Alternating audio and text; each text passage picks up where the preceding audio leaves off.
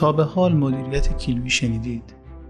شاید به نظر یه جور ناسزا یا فوش باشه. ولی یه برداشت شخصی اینه که هر چیزی رو میشه با توزین و مقایسه قیمت با هموزن اونها مقایسه کرد. یعنی راف قضیه رو بخوایم بررسی کنیم مثلا یک کیلو آیفون چنده؟ به یک کیلو ایرباس یا بوین چند؟ فرق یک کیلو بنز با یک کیلو پراید چقدره؟ برای اینکه یکمی ملموستر بشه بد نیست بدونید. قیمت یک کیلو آیفون تقریبا برابر 130 گرم تلاست 130 گرم.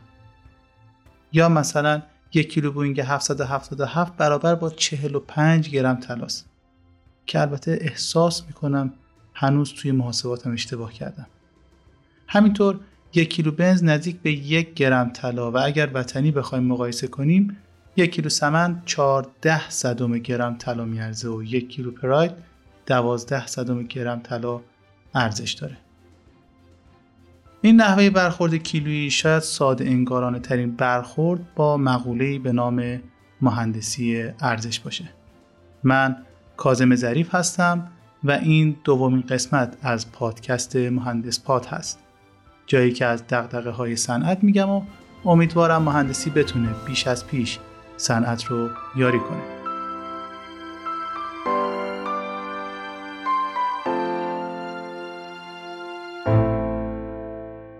همه شما قطعا شرکت اپل رو می‌شناسید. همینطور شرکت مرسدس بنز رو. آیا فکر می‌کنید که شرکت اپل برای مشتریانش گوشی و لوازم الکترونیکی و مرسدس بنز خودرو تولید می‌کنه؟ آیا تصور شما بر اینه که مشتریان این دو شرکت برای گوشی تلفن همراه و خودرو پول خودشون رو به اونها پرداخت می‌کنن؟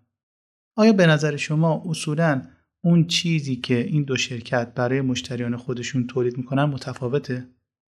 اگر پاسخ شما به این سه سوال مثبته زمان اون رسیده تا نگرش تازه رو تجربه کنید. همه تولید کنندگان کالا و خدمات تنها چیزی که برای مشتریان خودشون تولید می‌کنن ارزشه و کالا و خدمات تنها وسیله برای رسوندن این ارزش به مشتریه. در مقابل اون چیزی که تولید کنندگان از مشتریای خودشون دریافت می‌کنن رضایت و وفاداریه و مقدار پول دریافتی تنها نشانه ای از میزان رضایت اونها به شمار میاد. همین الان یه مقایسه بین آیفون و شیائومی و سامسونگ سری نوت رو با دور و بری های خودتون بررسی کنید. قطعا نتایج متفاوتی به دست میاد. و هنوز من نفهمیدم چرا آیفون گرونه. یه بررسی شخصی بنده اینه که اپل در آیفون 12 پرو مکس واقعا چیزی فراتر از شیائومی 9S نداره و با احترام به تمام اپل بازها من آدم اپل نبودم و نیستم با همون سری نوت سامسونگ کارم رو راه میندازم که البته کاربرد قلمش تمام اون چیزی هستش که من از سری نوت سامسونگ انتظار دارم. داخل پرانتز اگر بخوایم یکی از عجیب ترین ارزش هایی که دور برمون هست رو معرفی کنم خدمات آرایش عروس هست که حدودا هر آرایش عروس برابر با یک ماه حقوق یک مهندس تازه کار هست که گلی به گوشه جمال مهندسا با این کار کردنشون. و استثناا این پرانتز جز پرانتزهایی هست که تا آخر اون برای من باز خواهد ماند و مجهول. و البته که از این خدمات راضی بودیم و دستشون هم درد نکنه. البته این قیاس ما بین حقوق ماهیانه یک مهندس و یک خدمات آرایش عروس برای تمام شهرها صادق نیست و شاید قیاس مل فارق باشه. ولی یکی از کاربست های مهندسی ارزش همینه که دو تا موضوع در دو شاخه مختلف رو بشه با هم قیاس کرد. و نمونه از مقایسه های ساده انگارانه رو در ابتدای این اپیزود با هم داشتیم.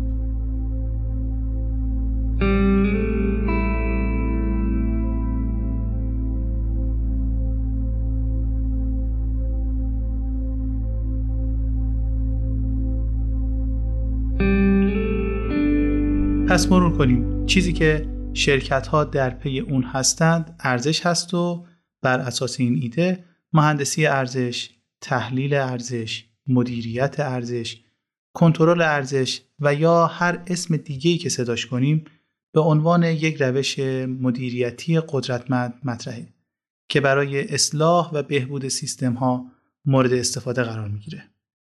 بر اساس تعریف مؤسسه بین‌المللی مدیریت پروژه، مهندسی ارزش نگرش خلاق به منظور بهینه‌سازی هزینه های چرخه عمر، صرفه‌جویی در زمان، افزایش سود، بهبود کیفیت، افزایش سهم بازار، حل مشکلات و استفاده بهینه از منابع است. در طی چندین سال روش های فنی مهندسی ارزش شبیه عرصه های کاربست اون گسترش پیدا کرده. امروزه تحلیل ارزش یا با نام جدیدش مهندسی ارزش رشته شناخته شده برای ارتقاء ارزش تولیدات یا خدمات به شمار میره.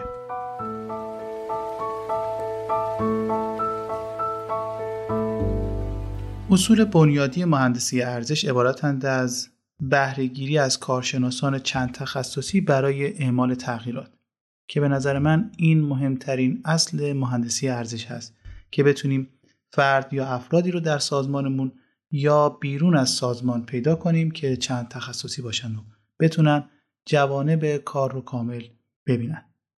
اینجاست که یک گریزی باید بزنیم به دو اپیزود و معرفی دو کتاب گستره و اسگرایی از پادکست بی پلاس آقای علی بندری که اونجا در تبیین گستره میگه در دنیای امروز در هر سازمانی فرد یا افرادی در پیکره اون باید وجود داشته باشند که گستری از توانمندی ها در اونها باشه.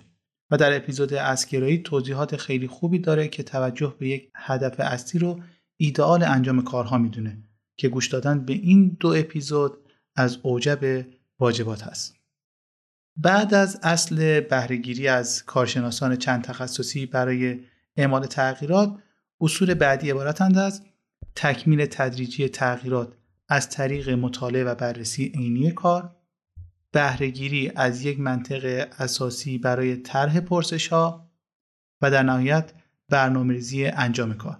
که البته اجرای کار یا انجام کار از مهمترین قسمت های مهندسی ارزش هست و بدون اجرای اون عملا هیچ کاری در مهندسی ارزش سازمان انجام نشده.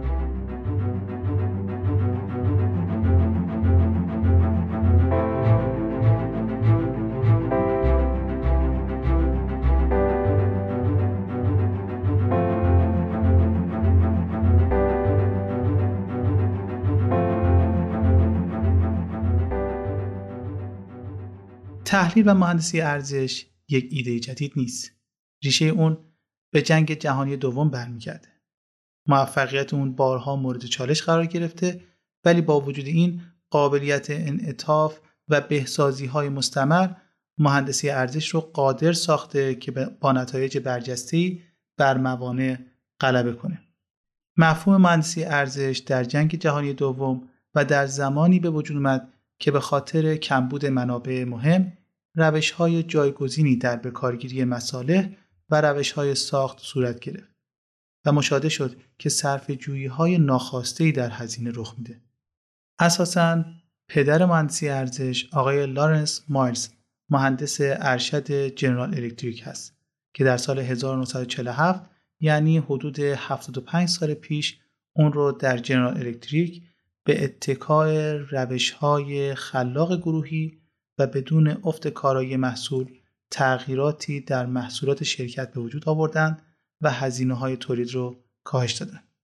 اصولا هدف مهندسی ارزش زمان کمتر برای رسیدن به مرحله بهره برداری بدون افزودن بر هزینه ها یا کاستن از کیفیت کاره. راه ساده برای خطوط تولید بررسی قیمت تمام شده در هر قسمت و مقایسه با دیگر کالاهای مشابه است. یعنی اگر کالای طی مدت ده مرحله مختلف از ماده اولیه به کالای نهایی تبدیل میشه باید قیمت تمام شده محصول بعد از هر مرحله رو بررسی کنیم و با مرحله قبل مقایسه کنیم و ببینیم هر مرحله چه سهمی از قیمت کالای تمام شده رو داره و در اپیزودهای بعدی با اصل 2080 پارتو یا پرتو آشنا میشیم و به تفصیل این سهم بندی ها رو تحلیل می‌کنیم. یه زمانی که در یک مجموعه ماشینسازی مشغول به کار بودم و برای کاهش هزینه‌های تولید یکی از ماشینالاتمون که قیمتش نسبت به نمونه چینی خیلی گرونتر در میومد این کار رو انجام دادیم و وقتی شروع کردیم قدم اول گفتیم مجموعه آنالیز مواد و لوازم استفاده شده در اون ماشین صنعتی که عموما ورق استیل بود رو به ریز بنویسیم و خرید کنیم و انگار گذاشتیم روی زمین و در همون مرحله برآورده هزینه کردیم. فکر می‌کنید نتیجه چی شد؟ قیمت مواد اولیه روی زمین که هنوز هیچ کاری روش انجام نداده بودیم برابر محصول مشابه چینی شد. یعنی ما هنوز هزینه های برش و ساخت و صنایع فلز و ماشین ابزار و منتاج و انبارداری و هم تا یک کشور دیگه و حقوق و دستمزد و سود مورد انتظار رو صفر در نظر گرفته بودیم. یکی از فرضی های محتمل داشت زیست یا بیماری هلندی هست که در اپیزود بعدی به تفسیر در مورد اون صحبت خواهیم کرد. برگردیم به دانشگاه و به مهندسی ارزش. اخیرا دانشگاه ایران در نتیجه پیاده سازی مهندسی ارزش و کاهش هزینه در سال قبل یعنی سال 99 تعداد زیادی از اساتید هیئت علمی خودش رو به علت پایین بودن دریافتی یا حق و تدریس و مزایا از دست داد یعنی استعفا دادن. که بنابر آمار غیر رسمی این عدد به 700 استاد هم رسیده.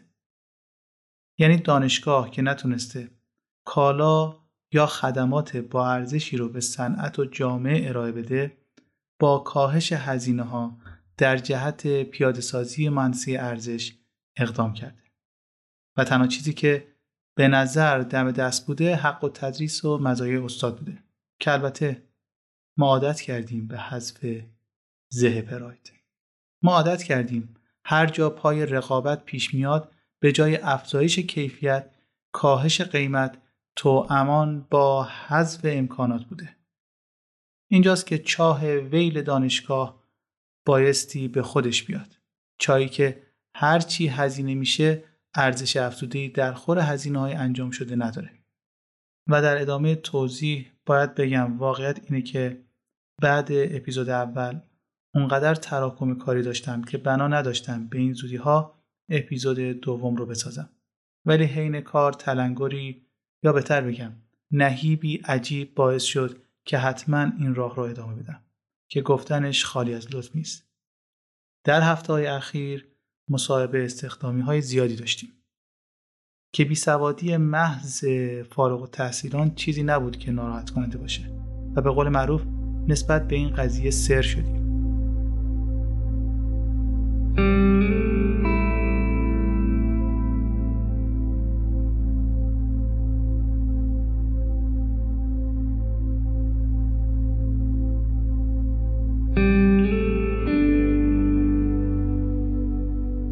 در یکی از مصاحبه ها یک آقای مهندس برق به همراه پدرش اومدن برای مصاحبه. بعد از مصاحبه اولیه تست هایی که آماده کرده بودیم رو گذاشتم جلوش. برای اینکه در جریان قرار بگیرید تست ها شامل یک صفحه هوش و هندسه و محاسبات مساحت و چگالی و چیزهای از این دست که در سطح کلاس پنجم دبستان هست. و یک صفحه در حد فیزیک دبستان و یک صفحه هم حداقل های اکسل. قبل شروع کردن تست پدر آقا مهندس کپی مدارک آقازاده رو با غرور و شعف از اون سمت میز جلسه در حالی به من داد که اشاره خاصی به کپی مدرک دانشنامه مهندسی شاهزاده داشت. و من با اینکه از قبل مدارک رو داشتم نخواستم توی ذوق پدر بزنم و با تشکر از ایشون گرفتم. آقای مهندس قصه ما شروع کرد به نوشتن. یعنی شروع کرد به ننوشتن. پدر بزرگوار که این صحنه رو دید آروم بلند شد و به بهانه تلفن از اتاق رفت بیرون. حالا من موندم و بره که چهار سال معلوم نیست چه کرده که حتی دریغ از نوشتن یک سال. توی صحبت‌های بعد از پاسخگویی به سوالات به آقا مهندس گفتم شما خیلی ضعیف عمل کردی تو پاسخ دادن و ایشون هم شروع کرد به توجیه که من خیلی تیزم من خیلی بزم من فلانم من بهمانم. تو همین صحبت ها یهو برگشت گفت من جای قبلی که بودم پیکورچی بودم. یعنی اول پیکورچی بودم بعد اونقدر کارم درست بود یه روز که مسئول وینچ نبود سوپروایزر منو گذاشت جای اون. و دید کارم خیلی خوبه و شدم اپراتور وینچ. که البته در اون جایی که ایشون کار می‌کرد سوپروایزر یک دیپلم یا فوق دیپلم با سابقه کاری دو تا سه سال هست. که البته بعدا برای اطمینان جویا شدم و متوجه شدم مدرک تحصیلی سوپروایزر در حد دیپلم بوده. یعنی اونجا مثل تیر زدن رستم به شقاد یا ابر قهرمان های مارول می‌خواستم از این ور میز با انرژی بکوبمش به دیوار پشتش. صاف تو چشاش نگاه کردم و با اشاره به پدرش که بیرون ایستاده بود گفتم این مرد زحمت کشیده پول تحصیل تو رو داده سختی کشیده که تو سختی نکشی. سرت بالا باشه. بتونی سری در بیاری تو سرا. بعد چهار سال دانشگاه رفتن. رفتی شدی پیکورچی. بعد با افتخار میگی شدی اپراتور وینچ چون تیز بودی و بز بودی. حتی یک تست رو نزده بود. حتی یک تست. البته چند تا تست اکسل رو درست زده بود که اونقدر تعجب کردم که نگو. و وقتی پرسیدم چرا جواب فلان سوال فلان گزینه میشه معلوم شد همون چند تا تست درست رو هم شانسی زده. سرتون رو درد نیارم. الان که دارم میگم ناراحتم از لحن صحبت کردنم با آقا مهندس. ولی واقعا چرا باید کسی چهار سال از عمرش رو کامل تلف کنه برای هیچ و پوچ برای یه برگه کاغذ که اعتبارش تا وقتیه که دست پدر باشه و وقتی پای کار و معلومات باشه اون تکه کاغذی بی اعتبار بیش نیست چرا دانشگاه چنین گواهی یا license ی رو میده؟ این شد که مجبور شدم ادامه بدم داستان مهندس پاد رو. برگردیم به مهندسی ارزش، برگردیم به دانشگاه، برگردیم ببینیم آیا دانشگاه به عنوان یک سیستم مهندسی ارزش در اون پیاده شده یا نه. قطع به یقین خیر. حالا فردا در محاکم قضایی برای من دادنامه صادر نشه خوبه. البته صادر هم بشه بد نیست خیلی خوبه یکی بهش بر بخوره بیاد یقه من و امثال منو بگیره بیاد نشون بده حداقل 50 درصد گواهی ها و license ها و دانشنامه هایی که دادن درست بوده. 50 درصد نادرست رو هم می‌ذاریم رو حساب بیمسئولیتی آقایان محصل در دانشگاه. این توضیح رو یک بار برای همیشه بگیم که منظور از دانشگاه دانشگاهی هست که مهندس از توش بیرون میاد و ما هیچ کاری با فارغ و تحصیلان دیگر رشته ها نداریم و بقیه رشته ها خودشون می‌دونن و خدمات گیرندگانشون.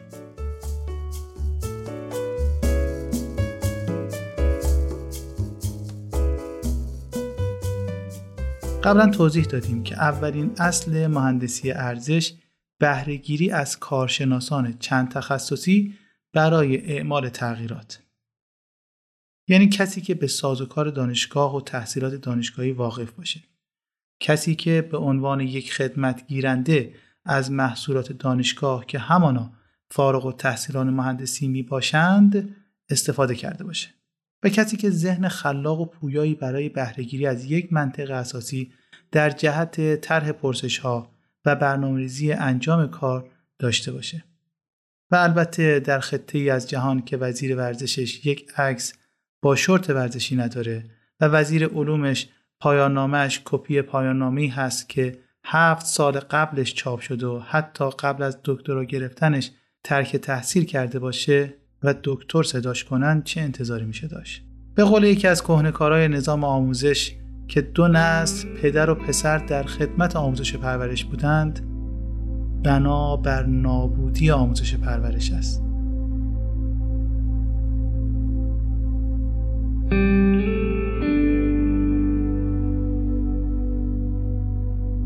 در مورد کارهای ارتباط با صنعت یک حرکت چند وقت پیش شروع شد ولی ابتر باقی موند که یه سری استاد از داخل صنعت چند واحد درسی در دانشگاه داشته باشند ولی متاسفانه به علت نبود زیرساخت مناسب این مهم هم محقق نشد. نشد که صنعتگر خاک صنعت خورده بیاد سر کلاس و درس بده و یاد بگیریم درس عاشقی رو. درس کار بلد بودن رو. نشد یا نذاشتنش خیلی مهم نیست. اصلا دانشگاه، مدرک، گواهی یا دانشنامه رو داد. چرا ما به اون القاب داخل دانشنامه افراد رو صدا می‌کنیم؟ مهم اینه که ما وقتی یکی صفر کیلومتر از دانشگاه میاد بیرون لقب مهندس رو به کار می‌بریم ولی کسی که توی صنعت مو سفید کرد و به مراتب بار علمی و عملی زیادتری داره رو به هر لقبی صدا می‌کنیم. الا مهندس. و روی مهندس نگفتن به مو سفید صنعت مصر هم هستیم. شاید تنها ارزش آفرینی دانشگاه همین بوده که ملقب به لقب باشیم. شاید همین رو ازش خواستیم. یک تکنیسیان آلمانی که اومده بود ایران گفت شما چقدر مهندس داری؟ مگه چند سالتونه که مهندس میشید؟ گفتیم به سن سال نیست. ما خروجی دانشگاه یعنی مهندس. و با عصبانیت گفت ما وقتی چند سال طرف توی صنعت استخون خورد می‌کنه تازه بهش میگیم مهندس.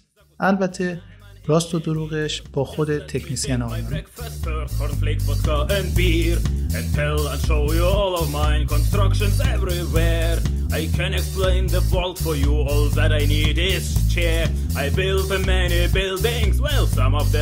failed. I had to leave my country, so through the sea I sail. Trust me, I'm an engineer. I think we put this thing right here. Trust me, I'm an engineer. What the fuck did just happen here? Trust me, I'm an engineer with big scale and a big ear. Trust me, I'm an engineer. Oh shit, I think I'm out of here. I build a lot of bridges, some of them even dance. My buildings are very secure, intruders have no chance.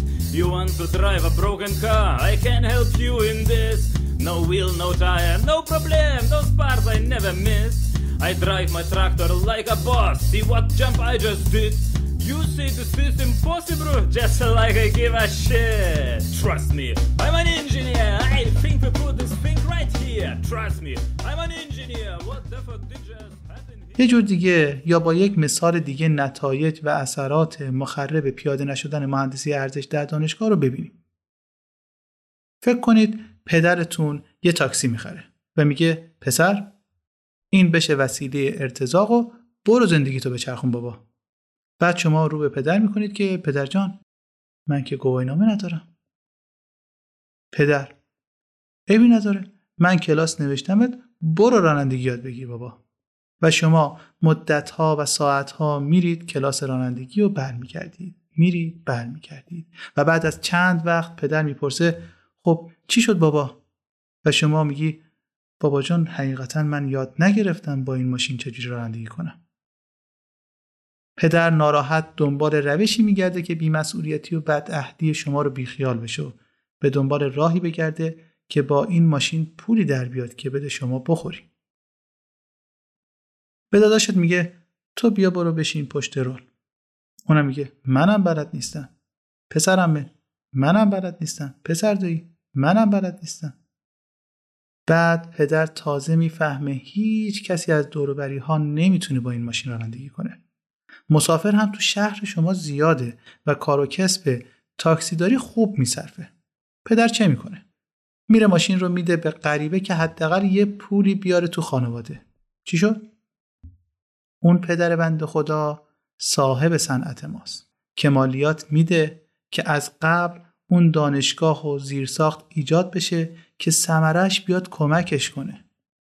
مونده و وامونده دو دستی می‌زنه تو سرش که هیچ کدوم از تحصیل کرده های دانشگاه توان گردوندن قسمتی از صنعت رو ندارن. اون پسر و پسرمه و پسردایی و اینا فارغ و تحصیلان معزز هستن. اون ماشین هم نماد کارخونه و صنعت یا معدن توی این خطه جغرافیایی تاریخیه. نتیجه شده شرکت هایی که در ایران از سالها پیش با کارگر چینی داره چرخونده میشه و از مشهد تا خوزستان، از سیستان و بلوچستان تا یزد، از تبریز تا کرمانشاه و تهران و جای جای ایران دارن کار می‌کنن. سالهاست که چینی ها کار می‌کنن به جای من و توی کار نابلد. احداث کارخانه کاشی توسط چینی ها در استانی که بالاترین نرخ بیکاری رو در کشور داره برای ایجاد اشتغال نیروی بومی ایرانی در کرمانشاه. قولی که می‌تونید ببینید کارخانه چینی های خراسان رضوی به اون پایبند بودند یا نه. اصلا اسمش رو کارخونه هست. کارخونه چینی ها معدن چینی ها سکوی نفتی چینی ها و اصلا عجیب نیست روزی که پدر کلا تاکسی رو بفروشه و بده به راننده تاکسی غریبه. با بد و خوبش با امضا کنندش کاری ندارم. یعنی نمی‌تونم کاری هم داشته باشم. ولی این چیزی بود که استاد صنعت من در همون 15 سال قبل پیش بینی کرد. وقتی که بارقه هایی از نابسامانی در نظام آموزشی دیده می‌شد. روزی خواهد آمد که مثل آفریقا لوله آب برایمان بکشند و بگن این رو بچرخونید آب بیرون میاد. این آینده بینی غیر نصراداموسی برعکس خلاص کتاب اینک روشنگری اپیزود 56 بی پلاس هست ولی اگر فرهنگ تنبلیسم حاکم بر ما و خیلی از کشورهای دنیا تغییر نکنه قطعا شاهد روزهای بدی خواهیم بود. این فرهنگ تنبلیسمی که حتی کشوری با ناسیونالیست اکثریت مثل آلمان در دهه جدید جوانانش به اون دچار شدند و در قبال تغییر جهانی و عدم توفیق در کارها وقتی به جوونش زنهار میدی شونه بالا میندازه و میگه اگال یعنی فرقی نمی‌کنه باری به هر جهت به من چه؟ ما توی خود این ایران این همه شهید دادیم که وجبی از خاکمون رو ندیم. اول هکتار هکتار کارخونه ها و معدن هامون رو در اختیار کشور کمونیست چین دادیم و حالا جزیره و بعدش رو خدا داند. اینها ثبت میشه و در کتاب های تاریخ نوشته خواهد شد و البته می‌دونیم زمان اون گذشت که تاریخ رو فاتحان بنویسن. و این کلام این لحظه این آن تا قیام قیامت باقی خواهد ماند و چیزی نیست که سینه به سینه نقل شده باشه و بشه درش تحریفی رو وارد کرد. الان هم داریم شهید میدیم. هر چیزی که خط مقدم و خط دفاعی داره قطعا شهید هم داده. شهید مدافع صنعت کارخونه داری که با تحلیل ارزش تن به هر بیارزشی نداده. به هر قیمتی صادر نکرد. دامی به نام صادرات به هر قیمت.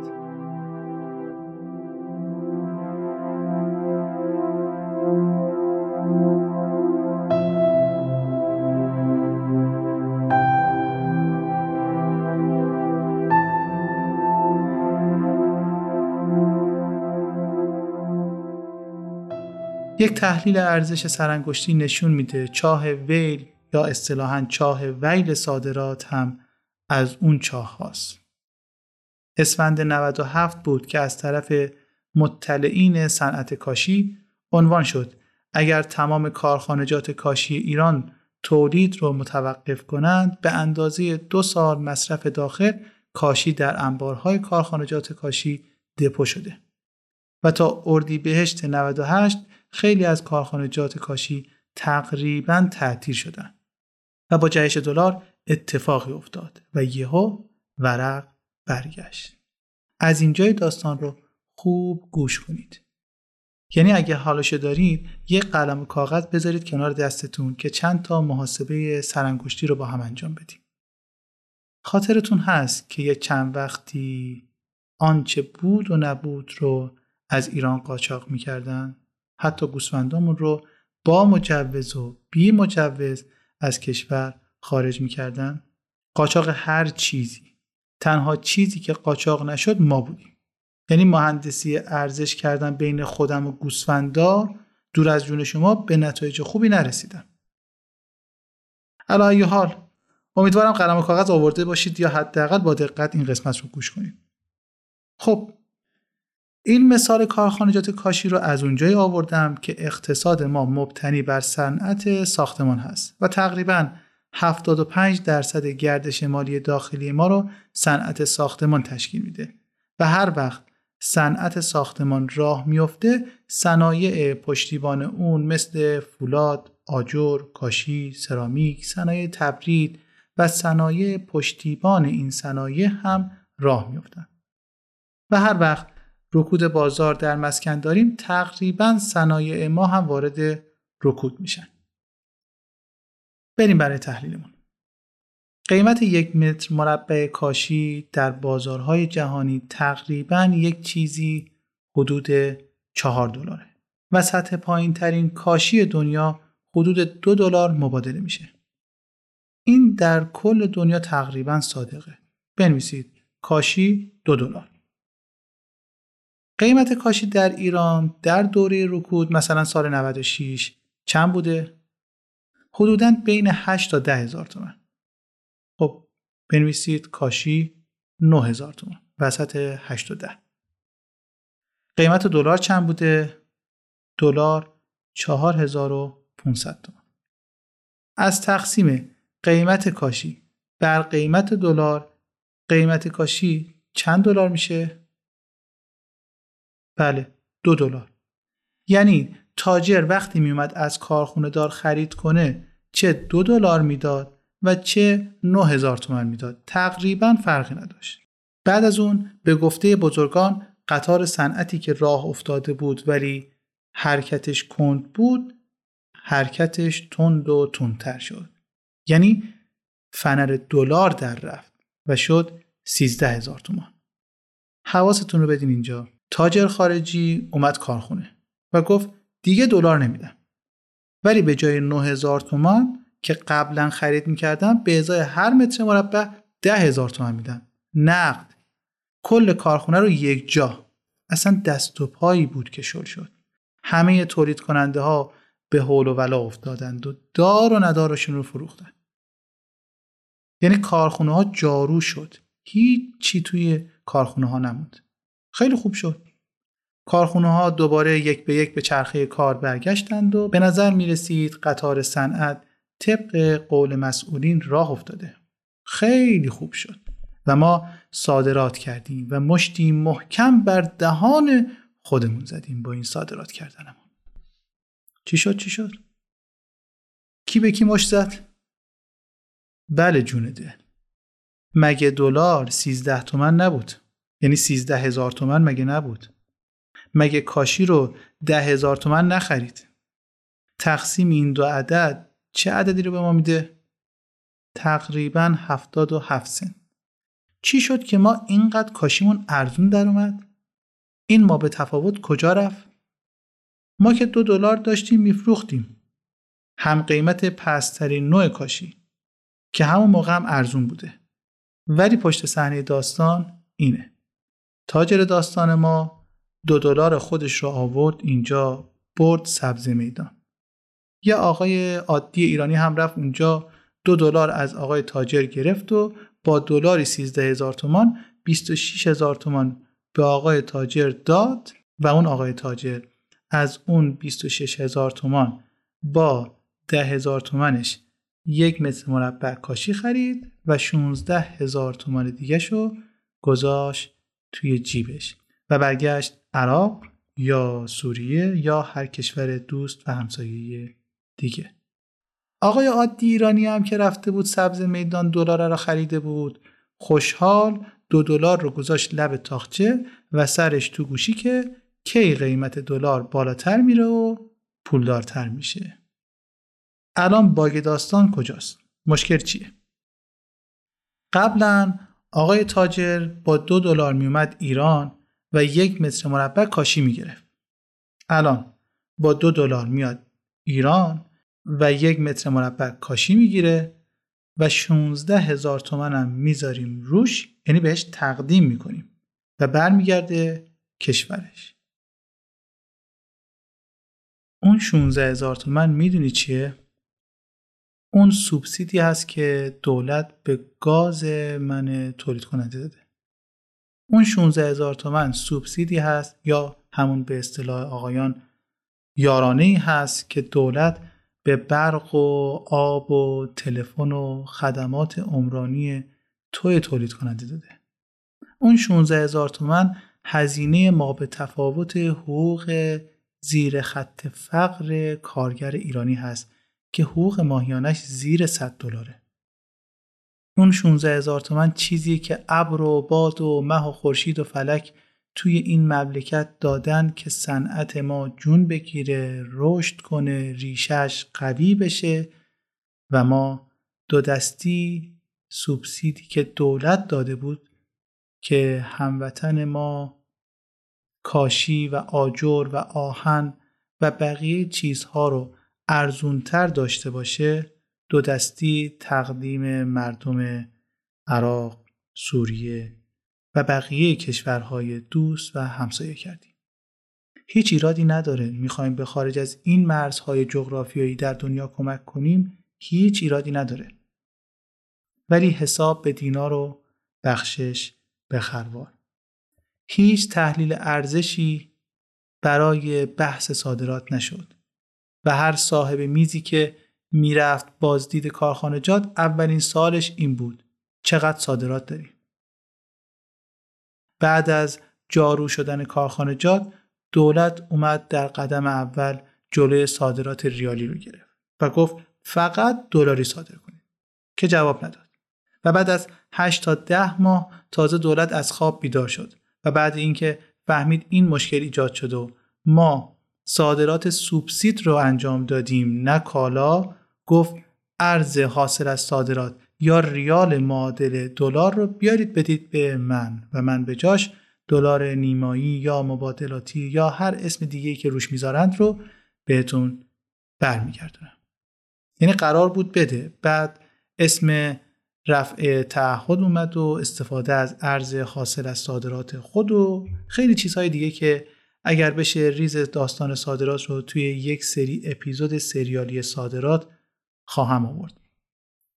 بگذاریم بعد از این داستان ها تمام اون کارخانه داران کارخانه جارو کشیده دو دستی توی سر خودشون می زدن. چون که بعد از صادرات انجام شدهش پول سوبسیدی که صادر کرده رو از جیب خودش باید برگردونه به دولت. درد اونجاست که سوبسید صادر شده از جیب کل مردم ایران رفته و قطعا در بیماری هلندی این مبحث رو بیشتر باز می‌کنیم. جالب اینجاست که مبحث صادرات در ایران هنوز هم تحلیل ارزش نشده و به روش هایی که همه می‌دونیم یعنی همه می‌دونن صادرات کاشی با قیمت یک دلار شاید کمتر از یک دلار در حال انجام هست. و اسناد صادرات به اسم کسانی است که یا مردند یا بعد از شش ماه و سر موعد تحویل ارز حاصل از صادرات سر از کانادا و آمریکا در میارن کدوم مهندسی ارزش در دور و بر ما به کار رفته که نشون بده کالا و خدمات ما به نسبت هزینه هامون ارزشمندن مهندس ما به عنوان کالای خدمات خروجی دانشگاه آیا ارزشمند هست؟ تصمیمات سیاستگزاران صنعت ما چطور؟ راه چاره چیه؟ در کلان قضیه خیلی سخته در یک اپیزود یا در طول عمر یک پادکست حتی به راهکار دادن برسیم ولی حداقل چیزی که می‌دونیم اینه که اصل اول مهندسی ارزش در هیچ کدوم رعایت نشده یعنی بهرهگیری از کارشناسان چند تخصصی برای اعمال تغییرات.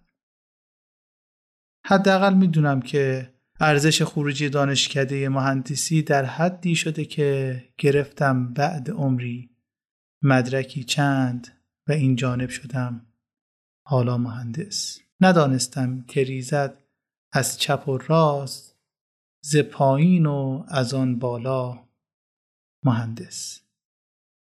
این دومین اپیزود از پادکست مهندس پاد بود و در اردیبهشت 1400 منتشر شد.